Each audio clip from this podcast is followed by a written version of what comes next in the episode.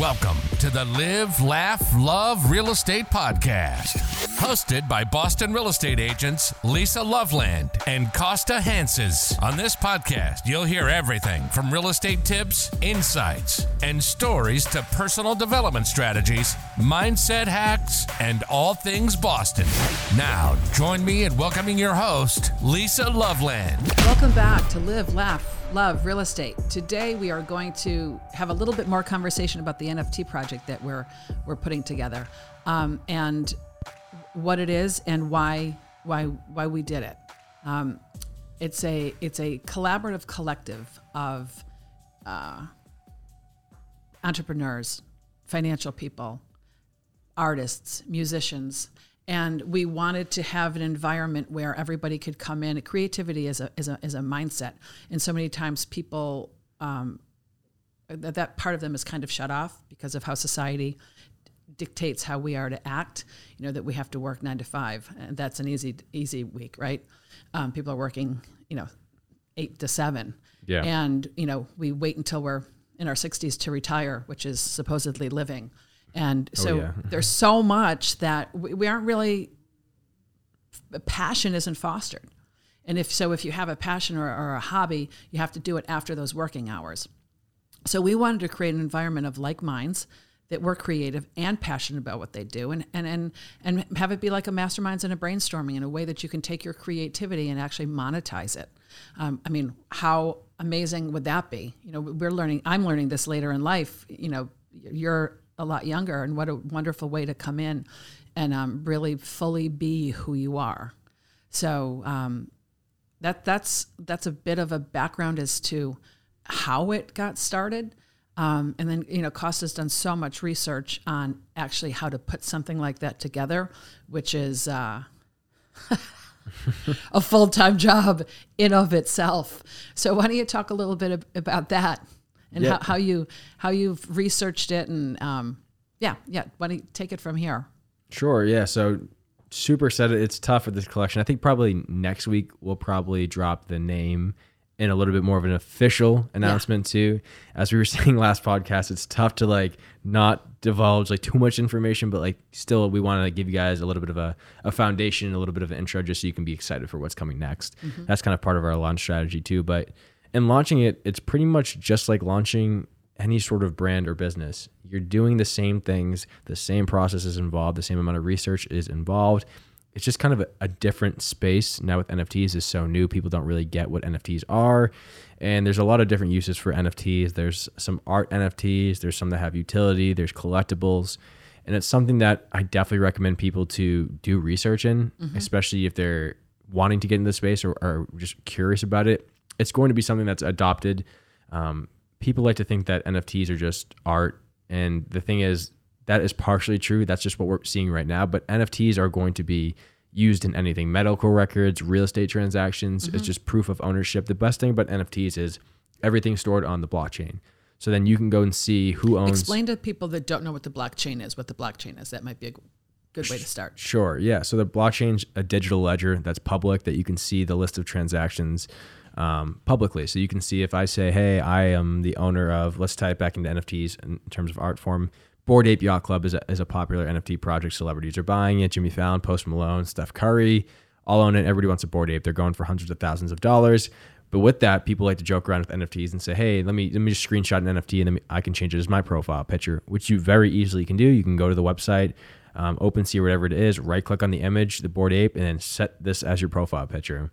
And while people might just brush over that and say, "Oh, wow, they own a bored ape," the thing is, each NFT has a number to it. So there's like usually if there's a collection of ten thousand, it'll be bored ape five thousand fifty, whatever it is. There's a number attached to it too. So usually what you can do is say, okay, this person, oh, I see this person has a has a bored ape in their profile picture. Let me uh let me do some research. So if you go over to the collection on OpenSea or, or whatever website, you can say, okay, let me search for uh, bored ape number 550, and I can see under the list of transactions and see who the actual owner is. Mm-hmm. So if I'm claiming to own the bored ape, but I go into the website and see owner owned by I don't know Bob Jones, and then obviously I'm not the owner of the bored ape. Right. And it's funny too. I, I started a TikTok where I, I just talked basics about NFTs just to give some people some tips because there's so much misinformation out there. Mm-hmm. People are taking advantage of people. They like to say like the funniest videos are like, I bought this NFT for a thousand or a hundred dollars and I sold it for now it's worth like five hundred thousand dollars. And it's like and people are falling for it and being like, oh my God, like I want to learn more. This kid, this person has all the information. Like, I'm gonna watch his videos and subscribe to them. And so it got to the point where I was kind of like, you know what, I'm, I'm tired of this. People are getting ripped off and, and different things like that. So let me create some videos and to kind of broaden the information and actually share useful information. Because the thing with NFTs is, it's just like selling something on eBay. Those videos where it's like, I bought this for a hundred dollars and now it's worth a half a million dollars you can go to OpenSea, the website that's like kind of the eBay, Amazon, and you can see that it can be listed for five hundred thousand dollars. So people go, "Oh, it is going for five hundred thousand dollars," but that's not the case. It's, It's the, not what it's sold for, right? the owner, just whoever owns that, decided to list it at f- half a million dollars. Yeah. So Yeah. you could buy like literally. I, in one of the videos, I gave an example. I was like, you can go to the mall today and buy a pair of sneakers for 200 bucks, and then I go on eBay and list them for a million dollars. That doesn't mean they're worth a million dollars. right. So people were just getting fooled by that too. So definitely do your homework. I think you need to do at least even just a few hours of basic knowledge just to understand some concepts. That few hours is not enough if you re- really want to get into the space. I don't really know how many hours I spent on it. Probably a lot, but not enough. You can always do more. Um, but NFTs are going to be around for a while. And then tying that back into our project, why we decided to launch this specific one. And I think this is popular with any business too. Uh, we talked about it on one of the episodes before about blue ocean strategy. Yeah. And while I have not read the entirety, I think I read some of the audiobook and the book in general, but the concept of the book's pretty easy to grasp just from like reading like the summary and, and, and general stuff about that um, from the author. And the idea is that you want to find things that are, aren't saturated. You want to find blue ocean, blue oceans, meaning clear pathways that there's not a lot of Right. space and um, Not noise. coming into a, uh, an idea that's already been done and trying to do it better. Yeah, You know, fi- finding a need and filling it in a different way. for sure. Finding a problem and giving a solution. Um, relating to real estate, real real estate becoming becoming a real estate agent is a terrible, not even close to a blue ocean. It's probably one of the the they, they say the, the opposite of blue ocean is a red ocean in the book. Scarlet. And it's yeah, that thing is red, that, that, that deepest shade of red. Yeah. It's probably one of the hardest things that people don't understand. The idea behind real estate too is, and we're gonna have real estate aspects in our project, but like becoming a real estate agent, it's like everybody in, in the world wants to become a real estate. It feels like everybody is. Oh, I'm, I, my, I was at the dentist. Oh, my husband's a real estate agent. I was like, oh, like, does he do it full time or is he what, what's the deal? He's like, oh no, they do it part time. Um, this is the amount of people that I just see that have their license, and I think that's great too. Um, it's okay to have your license part time and just help out because at the end of the day, like a lot of the times, people just help out friends and family. It's just a super saturated industry that you need to do something else to stand out amongst the rest. And when we had Matt Leonetti on, he talked about that, saying that he was doing the standard practice that real estate agents do, um, and it wasn't working for him because it wasn't him at the end of the day, and the market didn't want that. There's already tons of other people that are doing whatever the general marketing is on billboards and this. Like, who cares at the end of the day? Right, right. And on that topic, with that kind of tying that into the NFT project and what we have done with real estate as in starting the podcast, doing different things on Instagram and social media stuff, taking a kind of a different approach, a more personalized touch. We're doing the same thing with the NFT project. So by researching these, these NFT projects, just like I would ind- uh, research any industry, I saw what was going on, what the market was kind of projecting and seeing what other projects that were being success- successful were doing. And it came to me that one big thing was missing in a lot of these projects. And there's a bunch of different things. I'm trying to trying to tie this into one, but I think the overall thing that was missing um, was a true sense of community. Right. And let me just interject because that's exactly right. And not was it only missing in the NFT projects that you were looking at, but it's a it's missing in so that's let's let's go virtual world and then our physical world. It, it's it's it, that's missing. That's what everybody wants. That's what money can't buy is a community, and and Right. like minded like minded people sharing, not competing. So we have that in our physical real world, and we have it in this um, NFT. I don't, I don't know that you can necessarily call the NFT what we're doing Project. project. project yeah. Collection, Um, project. collection, collaborative, collective. we try to make it as easy to understand. Is that's why when just speaking it through, it's like I'm trying to give uh, real life examples to try to relate it to NFTs because a lot of people ask me about NFTs and they have no idea what it is. So Right. trying to explain it and because the concept of NFTs and what NFT projects are doing are very similar to like other industries. Just it's in a different field. So even even this would think of any membership organization, a business organization that you would be in. Social house. Exactly. Um, you, this is your membership, and it's actually a token, Yeah. and you can resell it, and you get you'll you'll benefit from what goes on within the collaboration, um, and we'll give you more information as to all of that, what all of that will include once we once we drop it live. Um, but the gist is that you going out finding what was missing, us looking at what's missing in the real world, putting this all together in what this new way, this new internet, this new way of interacting is going to be. And it's super new right now, but it's like we said in our last podcast, I think it's, you know, probably five to seven years out. It's going to be, how did we not have these? For sure. yeah. To relate that to like a, there's a very social house networking group fraternity aspect to NFTs and community. And what it pretty much does is let me, I'll give an example of a, um, and if you're a social house or something listening to this, like maybe you take this tips or, or maybe you can just contact us and we can help you out with it too. Right. Um, because there is join our project. join exactly join our project if, the, if you like any of what we're saying too we're of course as we said in the beginning we're going to give you guys more information about everything and tell you like the actual we'll have the website going with it so you can read and actually see the details but this is just kind of like the preview to it um, but just pit, picture a social house um, say soho house is a popular social house we have the quinn house in boston to say if instead of they and i don't really know what they do for their membership like how they verify it if it's just like you have something on your phone that they scan at the door when you walk in, or just like a list of names of who's actually in the club. But picture if they took it, the club, and they created like almost a a digital card. A- a- this digital card, it was a token. Let's just call it a token. Um, that then you could prove that okay, Kosta and Lisa are members of the Soho House because they have this NFT um, token in their digital wallet. You already have a digital wallet on your phone, like Apple has a, has a wallet. It's the same kind of thing. Um, your credit cards are stored on there too. It's pictured as another card in your wallet that then shows written on the blockchain. If you like went to and see the, the metadata of that actual token, you could see that it is in fact owned and verified that Lisa Loveland does own that card. So, but the beauty with NFTs too is you can then say if like I'm like I don't want to um, be part of the social house, the whatever Soho house or social house, whatever club you're into, you could resell that on the market. So you could be like, all right, I don't want this anymore. And usually, what NFT projects do, and this is the difference with NFT projects, is they have a limited supply of the collection. So they're going to say, hey, there's 10,000 of these NFTs that we're releasing. Um, so then there is demand for it too, because if you have an unlimited supply, there's not necessarily a demand for anything too. So um, if somebody really wants to be in the club and you're selling it, then the market dictates what people are paying for it too. And it's really up to say like the social house, say the the Soho House or the Quinn House, to provide value to its members to create a sense of urgency, demand, and increase the value of that membership card. Right. Um, I think that's kind of the best way of putting it too. And the other things you can do too with NFTs, the, the beauty of it too is if I own, say, one of our NFTs from our collection, at any point in time, I can airdrop somebody something, which means I can give you pretty much a gift. So if Lisa, you own, let's say you own, which you will, of course, own one of the NFTs in the collection. At any point in time, I could say, you know what, all members of the club, you, we're going to give you um, a free T-shirt. We're going to give you this. We're going to give you a book. We're going to give you.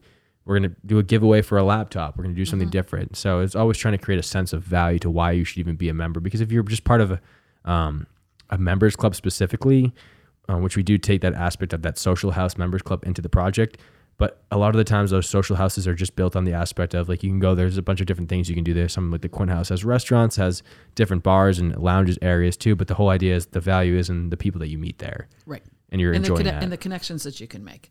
Right. within all different industries. So if you're an artist, a musician, um, an entrepreneur, a, financial guy or woman, I mean, there's there's um, going to be all kinds of people that can offer mentorship, that can brainstorm. Um, you know, musicians that want to come and you know, or or um, artists or writers that can't get publishing house to publish them. You know, we raise funds, and they'll be kind of like a Shark Tank, and um, you you pitch your idea, and we'll help you fund it. So there's a lot of super exciting things that are going to be coming out of this project. Yeah, I mean, I would say that based upon that, there like the social house aspect. That's only the base and the core of our project is that sense of community. I mean, community is huge at the end of the day. The peer to peer interaction, the networking to be. If you're say a, and we like to, we're calling the project a, a creative collective. So meaning that it's not a real estate organization, it's not a, a business organization, it's not uh any Probably other- very little real estate, I would say. probably So, I mean, well, there's some ideas in it, but it's, um, it's a, it's a, it's a little, it's a pull away from that. Yeah, I mean it's a creative collective, and just exactly as it means. We want people that are creative in any industry. It doesn't matter if they're business or not, and that's I think that a lot of industries and um, other clubs fail to do because I mean, hey, it works. If you want a real estate mastermind, if you want a plumber mastermind, whatever you want, I mean, that's great, but that's very limited. Like at the end of the day, if you're a real estate agent, you're competing with other real estate agents. Right.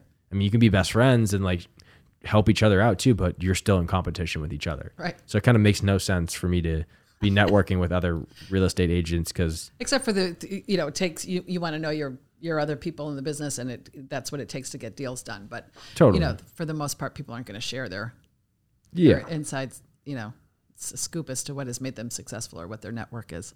and the And that's understandable. It is. I'm not saying that it's just the cold hard truth. Like people like Yeah. will beat around the bush and say, "Oh no, we help each other out," and like, but the, if a deal's coming and there's one five million dollar listing that two agents are competing against and they're, they're friends. They're gonna want to get the listing. Like, Right. it doesn't. It doesn't matter how great friends they are. Too. It's not gonna be like, no, you take that. No, it's gonna be like, who's gonna do a better job? Who provides more value? And who just It's competitive. Yeah, and that, that's fine. It should be competitive because Yes. that creates a better experience for the, the home seller at the end of the day. But the idea with the mastermind here is instead of trying to do something that's limited to a, a geographical region, say in Boston, we want to do it worldwide and with different industries. So you can be in a different country and be part of this. And at its core, it's just a place to be like, I noticed this, and we don't.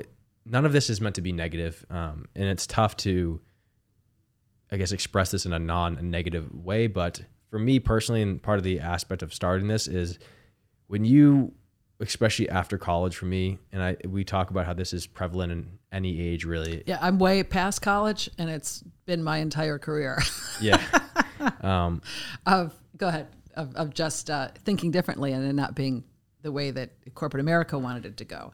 You know, Right. there's envy and and in, in human nature and, and people and spheres of influence and, and all of that stuff. So um, and you're experiencing it when you when you came out of college and you didn't want to go party and do all the things your friends were doing.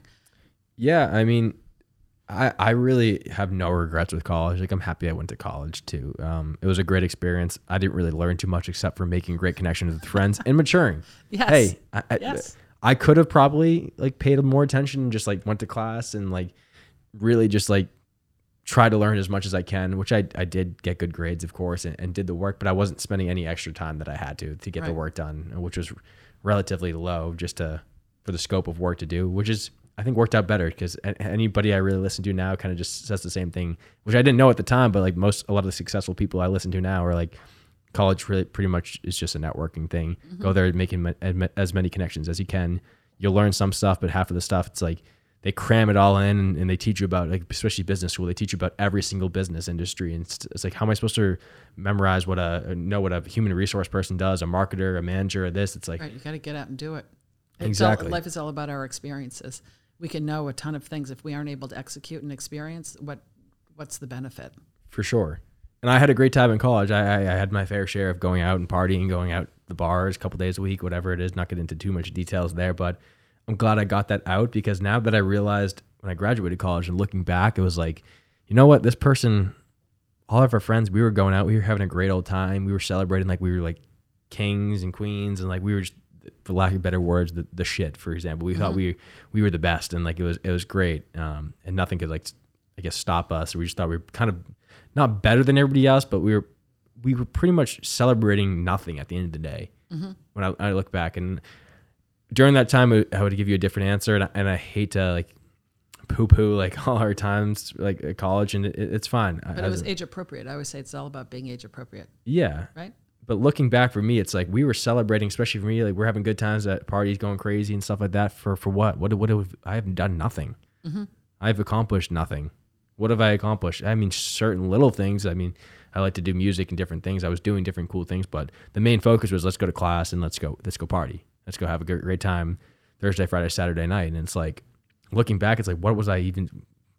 I it kind of not ashamed of myself, but it's kind of like uh, I look back and I'm like, this is just like kind of cringeworthy at the end of the day. Um, just like certain other people in your in your sphere, just seeing other people like thinking that they're the coolest person at the party, and it's like like you're here, your parents are paying for college, and you don't have a job, and you're just like at like but what what like, Right. And now you're here. and now it's like And, after you, and you college, made the transition. yeah so just like after college kind of like realized that and just i'm glad i kind of got out of that funk. And i think it's as you said before age appropriate. It's like i do like to still have a good time of course too. But for me personally i'm kind of one way all in or nothing and, and different things like that too. And it's like if you have a goal um and i feel uh, the more and more i explain that story like i, I don't have to explain anything. I could just uh, give experience i don't have to say that about college. I don't have to say anything really. I can just kind of just go with the flow and explain what's going on. But I think people, and the more and more I, I do explain that, other people are like, you know what, I agree. Like I've had friends reach out being like, yeah, I'm done with that dude too. I, I I'm not partying anymore. Like I, I'm trying to like be successful. Like what what am I? What's the point of going out and doing this if I can't like have experience life in the best way? Right. And I think it's hard for people, you know, a lot of individuals want to do that, but there's that collective, you know, consciousness that keeps them in because they, it's hard to break out on your own. You feel like you're going to be out there, you know, paving the way all by yourself. And then you realize that there's a lot of other people once you make that stand that also think like that. And it's about being who you are attracts what is like you. You know, what is inside of us, we attract from the outside. Um, so if we're attracting things that, that don't feel good, then we need to take a look within ourselves and make that change and attract, change ourselves within to get a different outcome. And the fact that you realized that so early on in your your career is amazing. Um, and and and the fact that this project that we're doing is encompassing all of that, where you're the early start. I've been, you know, annoyed with that process for you know 30 years. I feel your pain. Um, don't so- actually feel your pain. I, Yeah. I do, but like not to that extent. Like now I kind of realize. and so it's it's it's going to be fun